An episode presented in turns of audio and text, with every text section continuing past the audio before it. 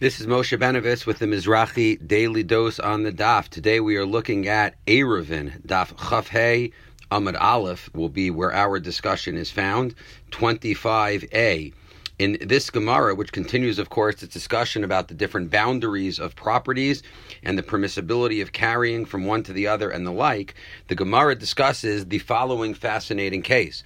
What if on the onset of Shabbos there is no such wall or boundary, but over the course of Shabbos the wall or boundary emerges?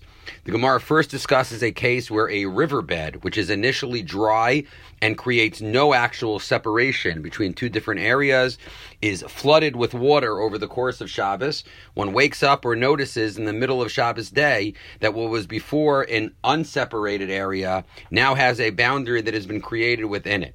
The Gemara then proceeds to discuss a case where a person, in clear and blatant violation of the laws of Shabbos, in the middle of Shabbos, he actually creates such a boundary. He builds such a boundary in a flagrant violation of Shabbos, but the end result is now that the properties are separated and such a wall does exist. This, the Gemara concludes, uh, could in fact be problematic as far as utilizing that wall for the purposes of allowing any sort of carrying or transfer on Shabbos, based on what the Rishonim explain as being a kinas, a fine. Since we do not want a person to unduly benefit from uh, illegal behavior from unlawful behavior.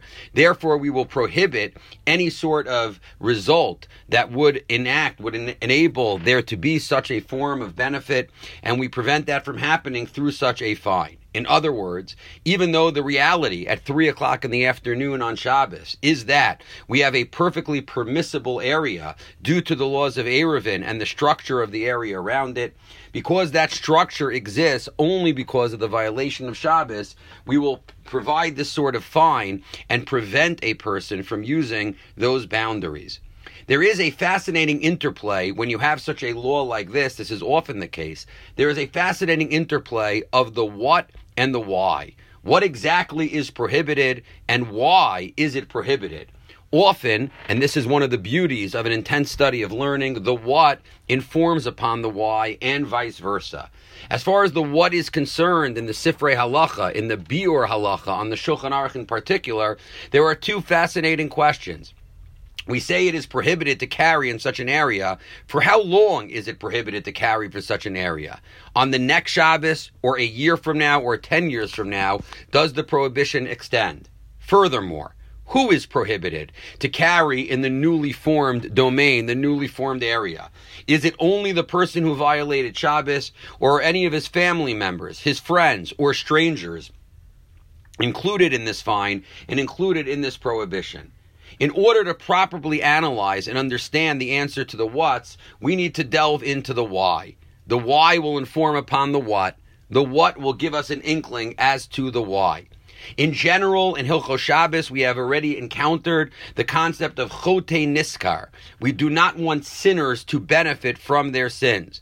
We've also encountered the fact that certain prohibitions on Shabbos carry with them not just the punishment for the prohibition, but they carry with them an extra deterrent that we do not allow a person to derive any benefit from the illegal activity. This doesn't seem to fit into either of those exactly, although it is close to both of them. This seems to relate to another concept of there being a more uh, a whole view of Hilchos Shabbos, in which we look at the totality of a person's actions and try to understand how the different things will interplay on a fully observant Shabbos experience from beginning to end. We do not accept the notion of looking Shabbos afternoon at a reality. We want to know how we got there, how we are going, and we want to build a system of law that will allow for the complete observance of Shabbos. This has been the Daily Dose, Mizrahi Daily Dose, on Daf Yomi, Meseches Eruvin, Chafhei Amud Aleph.